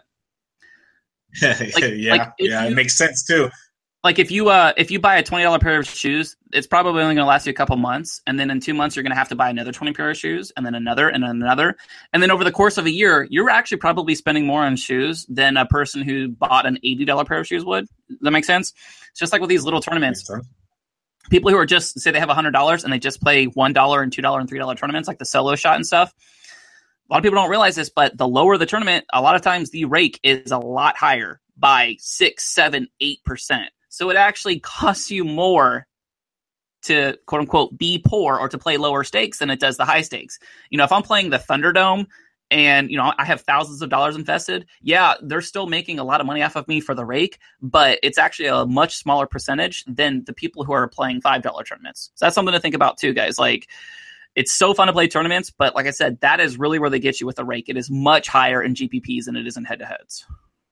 Yeah, on on that same note, what I would suggest to people that want the big payday, instead of playing the three dollar for like two hundred dollars to first, go play the thirty three or the twenty seven dollar like nine person max or nine max entry. Yep. Because even if you just barely cash, you're gonna cash for like forty bucks or something, where you're still getting a better payday than if your three dollars hit, you get like five bucks now. Yep and you're still sitting there going, "What just happened?" Yep, flatter flatter payout structures. Look for that too. Yeah. Everybody is chasing the first place prize. The chances of you winning first is like very very slim. But look, try to make money. You know what I mean? Two extra money is trick yourself into thinking that doubling your money is fun because it is fun, and that's what's going to keep you playing. Bingo. All right, you mentioned Fangraphs as one of your favorite sites of all. Is there any other sites you use for your research, or is it pretty much all one stop shop? Um, I use Fangraphs a lot. Um, I read a lot of columnists and stuff. I, I, I subscribe to Baseball Prospectus, which is behind a paywall, but um, I think it's forty dollars a year. I would highly recommend that you guys do that. I mean, the analysis there is second to none. They have a lot of their own proprietary stats, like DRA, which is deserved run average. It basically takes ERA and it takes FIP and it takes all these different things, but it also adds in things like um, uh, uh, an umpire's uh, proclivity for calling strikes if they have a different strike zone. It takes into account weather, humidity. Uh, I mean, there's so many things that it factors into it. It's a much more accurate predictor of future success than any other stat that we have for pitching. Um, like when I talked about Chris Archer earlier, his DRA last season was fantastic. Like he was basically like a top 10 pitcher and nobody knew it just because his ERA was elevated. You see what I'm saying? Um, so I use baseball prospectus a lot. Um, I use RotoGrinders a lot. A lot of their uh, tools uh, for like splits and stuff like that. They break down like WOBA and matchups and weather. They have all that stuff kind of you know accumulated together. Um, other than that, not a whole lot. I mean, I'm I'm more of like an articles type of person. I don't use a lot of tools. I don't use a lot of optimizers. Um, I'm just I, I, like to read is what I like to do. I like to read. I like to get on Twitter. I like to follow a ton of beat writers and know what's going on with individual players and teams and stuff. Um, but Fangraphs is my joint. That's where I spend most of my time. Fangraphs is amazing. I I'm not the biggest. Um, I'm not against any of the stat stuff at all. I just mm-hmm. like I said when I first started out, just being cash. It's just I just use my common knowledge of the game that I've grown up watching my whole life, right. and I could put together that stuff. The more I've slowly learned it, and by far I'm still not even close to the level of you and Brock and some of the other guys we talked to when it comes to understanding, you know, WOBA and DRA, all that stuff. I'm learning. Um, I definitely recommend the sites he mentioned for that because Baseball Prospectus, I believe it is, mm-hmm. um, they have like a whole glossary page to just like learn stuff off. And yep. I think it was Prospectus, just tons of stuff. Um, Fangraphs is amazing. I read an article last night. It took me a while because, like I said, I'm not a big stats guy, but I'm learning. Just an article. It was on the Cubs like five to ten year projections. This guy broke down every possible scenario on WAR and everything else it's a phenomenal article. It might take you a while to wrap your head around it, but it's a phenomenal article. So he breaks down all 30 teams salary wise, years of contracts, blah blah blah, of why yep. this team will excel. And it's amazing because if you look at who's been excelling lately, they're all at the top. It makes thousand percent sense. Yeah. Um, so basically, it justifies these stats. Is what I'm trying to say. Um, like Yancey, I follow a ton of beat writers, a ton. Like people look at me and they go, "Why do you follow like 1,100 people?" Well, if you really want to break it down, I follow.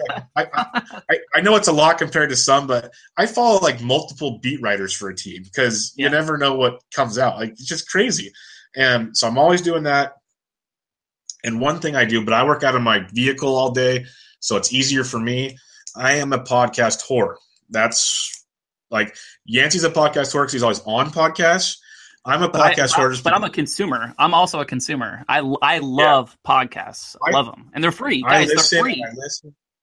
Yeah, I listen. There's so much good knowledge out there. It's unbelievable. I mentioned I mentioned names. I, I'm saying it. Sammy's on on one. Baseballholics Anonymous, amazing podcast. Paul Sporer, who we talked about his team earlier, does his Fangraphs. He's during the season. I believe he says he do four a week.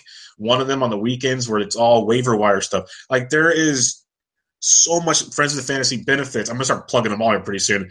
They do one every day. Like there is content for hours, all free, all free. Really good guys, and you'll see you'll hear a lot of these guys like Yancey and other guys. They all intertwine and work with each other on these podcasts. Lots of quality information. I highly recommend that. If you don't have time to sit there and go over a computer or whatever, and you're just commuting, find one or two that you really like. Hit me up on Twitter. Yeah, any of us up. We'll help you with ideas. There's tons of them. And to be honest I you, recommend that. the the the fantasy community is incredibly inclusive. Uh, you know, Yeah. just a couple of years ago, I was just a random guy on Twitter with like hundred followers, and I just liked fantasy baseball. And none of my family and friends like it down here. I'm the only one. I, I never grew up with baseball. Nobody in my family likes it, and so I just started going on Twitter and just following people and interacting with people. And even people with a, a lot of followers, they will interact with you and follow you back and invite you on their show, and you can come on theirs and um, you'd be surprised at how gracious the fantasy baseball community is with their time. Um, there's a lot of information out there, but like I said, these people are, are very, very welcoming. They're very gracious, and it's like the coolest little community. Seriously, um, if there's like one like uh, request of your listeners, it's like if you guys reach out to me, if you guys follow me on Twitter, um, I get a lot of like you know spam bots and, and random accounts and stuff like that, or you know people trying to get me to like sell stuff for them let me know. I would love to reach out to you guys. Uh, I consider this like a huge community. Bubba, we've become really, really good friends in the last two years just by back and forth, whatever. Having never met in person, you know, you live out there on the West Coast. I'm over here on the East Coast, but it, uh, it's a. I'm being, I'm being all like sappy right now, but it really is a, a cool fantasy community. No, it is. And um, since I started doing Bench with Bubba, like I said, it's only episode 32, but um, I reached out to you because I know you've built in the community for guys to record with recently. Literally, you gave me a name. You might have talked to them real briefly or whatever. It took me like 30 seconds. Sure, I'll be on your podcast. And they've all been great guests. They all want to come back and do it again. Um, like you said, they're so welcoming. Like everybody, just cool, down to earth people. The most important thing they like baseball. That's all. We all share the same thing. Yeah, that helps. It's, it's very simple. very simple. Um, but yeah, off the sappy train, which I really, I really like. I, I want to keep going there, but Yeah, it's it's adorable. It's a, it's a good look for you, by the way. I appreciate it. I can't even look at you now. Um, when you, so we've talked about building lineups. You know, you got your cash lineups, your GPP lineups. Um, when you're building your lineups, what's like your main strategy when you start? Not, honestly, not the finished product where you start, you know, Mhm. tinkering. What's like? What do you? How do you approach building your lineup? Uh, so the first thing I always look at is starting pitcher matchups. I want to see who's pitching, uh, and I, I I can tell immediately, just like your listeners can. You guys know which pitchers are good, which ones aren't, with pretty remarkable accuracy. People know who is good and who is not. I get a baseline of just who's starting, what the schedule looks like, how many teams are playing. Um, Coors Field is one of the first things I look at. I try to see if is it a Coors Field home game. Oh, is it? I know exactly what most of these lineups are going to look like. Um, from there, I go to Bovada or you know I go to any of the online sports books. I want Vegas odds. I want implied team totals. I want to see what the over under is for a specific game. But knows things that we do not know. They have databases with just so much proprietary information that they're they're creating these numbers from. And if you just use Vegas lines to bet all season long, you know, and to kind of like cater your lineups to targeting certain lineups or certain pitchers, um, you're going to do much better than you would just using your own information. These guys, you know, year over year, they make money almost every single year because of this. So Vegas odds are in- incredibly, incredibly important. Um, after that, I start looking at weather. Um, I, for the most part, with cash games, I don't like to get cute with games that are potential rainouts, especially with starting pitchers. I might use hitters because, you know, if a starting pitcher starts and then, you know, through two innings, it starts raining and there's a 45 minute delay. uh, more often than not, they're not going to bring him back out. They will go ahead and make that a bullpen game, but the the hitters are fine. They'll bring them back out. Uh, so things like that, I like to pay attention to. Injuries, I'm always taking uh, note of injuries, and I, I, I immediately once I've done all that, I kind of get like a rough idea of what the slate looks like. I start looking at pricing. Um, I always start with the pitchers first. I identify who I kind of want to. Uh, you know the most obvious as far as like uh, who has the highest upside as far as strikeouts, who's in a pitching in a really good ballpark for pitchers like a uh, for instance, like uh, Kansas City is a great pitcher's ballpark. The uh, Tropicana for Tampa is a great pitcher's ballpark. Ballparks that I avoid, obviously, Coors Field. I don't want to run my pitcher out in Camden Yards in Baltimore. I don't want them to pitch in Texas in the summer. You know, excuse me, things like that. Um, and then I'm, I'm, I'm I trying to before I even build up my hitters, I'm constantly waiting. I don't really build lineups until I start seeing lineups come in, and that's why I start identifying value. So if there's a player who's the min sal, which is two thousand dollars for a hitter, I'm not considering him until I see like, wait, what the hell? He is all of a sudden batting second because there was an injury, and he's two thousand dollars. You see what I'm saying? Um, then that player becomes on my radar, and all through the day, as I'm acquiring, you know, these little pieces of information from Twitter and from MLB trade rumors, and you know, whatever information I can get from Roto Grinders and you know, podcasts and stuff that I'm listening to, um, I just keep like a rolling list. I have like a note, I have a Google spreadsheet that I'm keeping all all this little these little pieces of information in there, so I can go back to them. And then uh, probably about 4:30 to 5 o'clock, whenever the lineups start trickling in, I start building my lineups. I'll build multiple variations of my cash lineups. Sometimes, depending if like there are a lot of really good options, there's a lot of really you know obvious plays, but you say there's four third basemen, you can't use them all. Obviously, I might hedge just a little bit, and I might build two or three different cash lineups. Um, and with tournaments, sometimes I've only built one tournament lineup and rolled it out there. Sometimes I've built 50 tournament lineups and built them all by hand. It just really depends on what my my my time looks like that night, if how much I like the slate, you know, et cetera, et cetera. Um, but that's kind of I'll say this with with fantasy baseball, with daily fantasy baseball, every single day I spend hours working on it. Um, as soon as I get up, I like I said, I before I get ready for work, I'm looking up stats and, and information and schedules on my phone. On my 15 minute breaks and my 30 minute breaks and my lunch breaks at work, I'm looking at it. I'm listening to podcasts. I'm combing Twitter. I'm taking notes. I have a notepad that I take to work every single day. People think it's dorky as hell um, whatever, you know what I mean? And then like I'll show them like screenshots and stuff like that. They're like, oh, okay, I get it. I see why you do it now. You see what I'm saying? Um, but all day, guys, like if you want to be successful, you have to put the work in. There are so many people like Bubba, like myself, like our buddy Brad, like Sammy, you know, that that this is their this is like their main hobby. This is something that they really enjoy. They spend a lot of time on this. They have experience. They're going into this with a huge head start over you. Uh, do not expect to you know, start building lineups at 6:30 at night, you know, just 30 minutes before lineups lock and being competitive night in and night out. Uh, if you want to win over a, an extended period of time, you've got to put the time in. You've got to find as much information as you can. You got to reach out to people who know what they're doing and partner with them. Like Sammy has made me so sharp Brock, Ryan Noonan, guys like that, that, you know, iron sharpens iron. If you think you're good, go find somebody else and wean ideas off of them. That's like my biggest piece of advice. Like there is always more to be learned. There's so much information to assimilate. And if, if you don't have any type of like social like support system or whatever, I think you're missing out on a lot of really, really useful information. That was outstanding. Um, that was really good. I I'm just gonna go. I was taking notes as you were talking, so Sorry, I talk a lot, like, dude. It's terrible. No, no, no, no. No, this is kind of like when we, this is kind of like when we build lineups. We have our notepads. It's funny you mentioned you have a notepad. I either have because I do a, a, DFS podcast once in a while, so I have all my notes on that, and then I'll take that with me all day. Yep. Or I have the Notes app on my iPhone, where literally every time I hear something, I go into that Notes app, and it literally it says MLB DFS, and I just change the date every morning, and I just keep adding just like a scrolling page of stuff, yep. and then I just open it up and start building like there's always something going. When a beat writer posts something or this or that the other. What i want to say is um, i love the fact you brought up vegas and the way you brought them up because i mentioned it with like the college basketball tournament is don't look at seedings look at what vegas is saying. Vegas is very intelligent people. The lights mm-hmm. stay on for a reason. Yeah. Um, this is how it works there. yeah yeah. Um, i love looking at over unders a you can look at the high ones if you're going to build cash because Obviously, they think that's where the offense is coming from. Doesn't mean it's going to happen, no.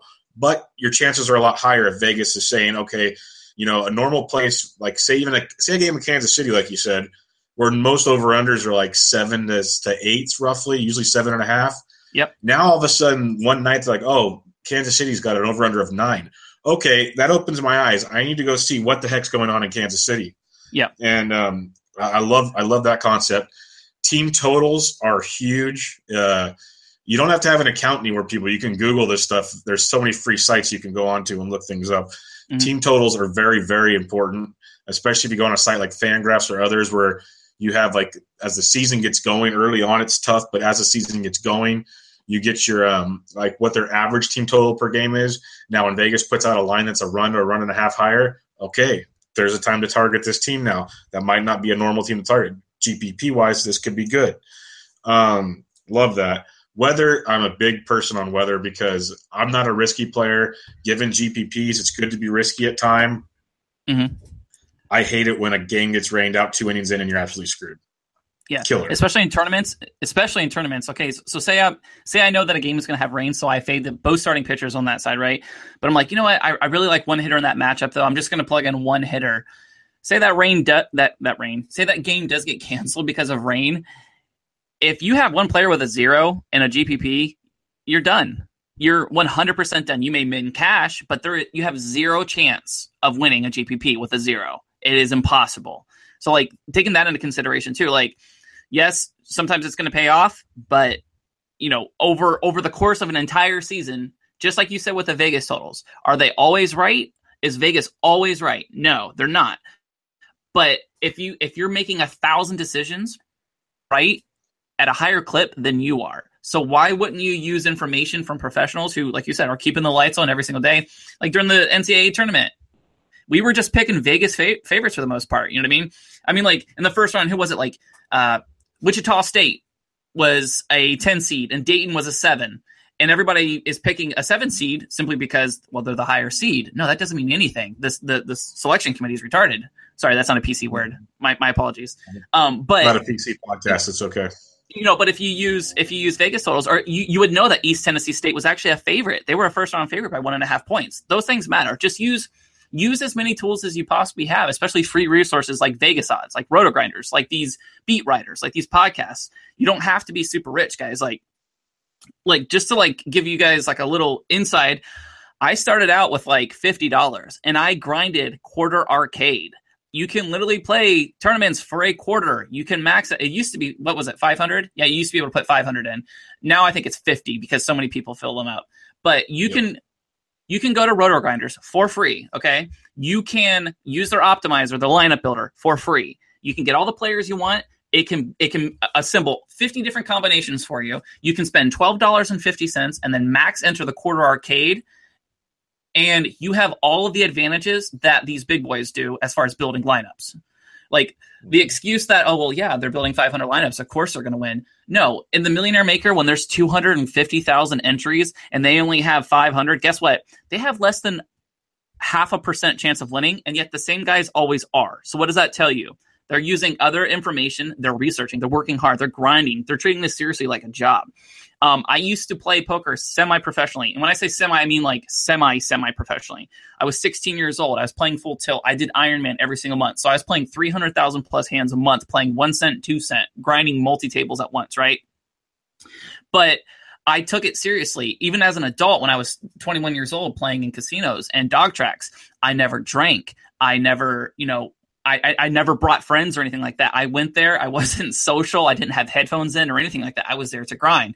With this, like I said, there's so many people who are so competitive at this. This is their lifestyle. This is how they put food on their table. Take this seriously. If you want to have fun, you just want to throw in a couple bullets here or there, that's fine. But if you want to put any type of serious money on this and actually be good over the course of an entire season or multiple seasons, you got to take this serious and you got to treat it like a job. And the reason why you got to plan it the way you're talking about is baseball is such a goofy game. It's such a long season. You're going to have two to three week spells where you don't make a dollar. Yeah. So you like, yeah, like or it just drains. so you need to have the discipline. But then you're going to have two to three week spells where it seems like it doesn't matter what lineup you put out. It's just green line, green line, green line all over the place. It's mm-hmm. just it's baseball. Baseball is so crazy. That's why that's why when you look at a baseball schedule, sorry, tangent, it's like 162 games. when you look at projections for team win losses, everyone already says, okay, give them 60 wins and 60 losses. Now, what do they do at the last third of the season? Yep. That's how it always works in baseball. It'll be the same in DFS. But do your research, you'll be fine. Like um, bringing you back to the weather, like GPP wise, if you're going to be aggressive and play the weather game, go all in. Don't just play one guy, like you said, because if you lose one guy, Yeah. you're going to lose anyways. Go all in and go full fade, like uh, Yeah. everything else.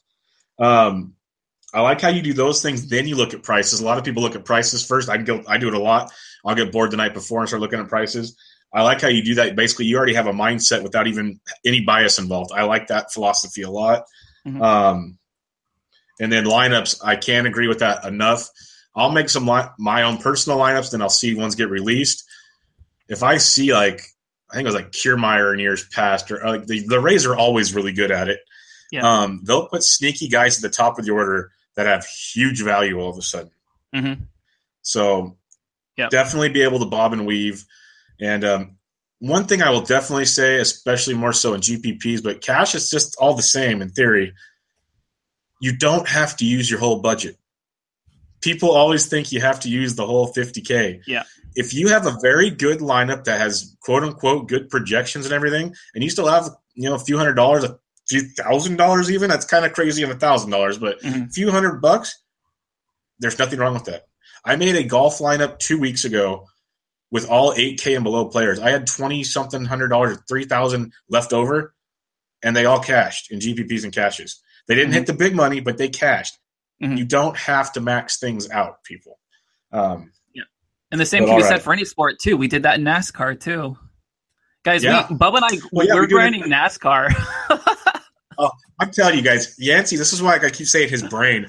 I love Yancey. Even this, even last night in golf, because I watch a lot of golf and Brad plays a lot of golf. Yancey comes in and goes, "Hey, here's my lineups.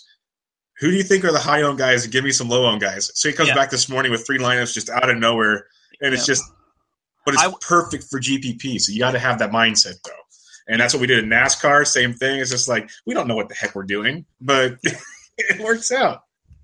dude, crazy stuff happens, dude, in, in, in golf and baseball and NASCAR. The first week of NASCAR in Daytona, 35 cars were involved in a wreck. So guess what? There's only 40 cars. That means there's there were five cars that were not involved in a wreck. So just pick make a lineup with five wonky ass drivers or you know, make a stack, make a team stack with an offense that isn't projected to score high. You know, don't do it every single night because you're going to be behind the eight ball, but occasionally mix things up like that. Take a chance on a on a game that looks like it's going to be a rain out. You know, things like that. You, you always be thinking about how you can be different, how you can differentiate yourself. And like you said too, leave in three or four hundred dollars. What that does, some people would say that that's not optimal. Um, I get what they're saying because the one resource that you have is your salary cap, and if you don't use all of it, you're actually leaving a resource on the table. I get that dollar points and stuff like that. That does make sense, but oftentimes, especially whenever there are really obvious value plays, and you use all the way up to like your full max, like fifty thousand dollars, you are the chances of you having a completely u- unique lineup are very very slim. You're going to see a lot of people with the exact same combination that you have. That's why you always want to leave a little bit of money left on the table like that. Completely agree. Um, man, we covered a lot of stuff here. I'm looking to see what else we could go over. Um, Huta, are you ready for this weekend? Dude, I'm so ready. I like I said, they're supposed to be releasing a slate for the Sunday game. There's three games on Sunday, six teams.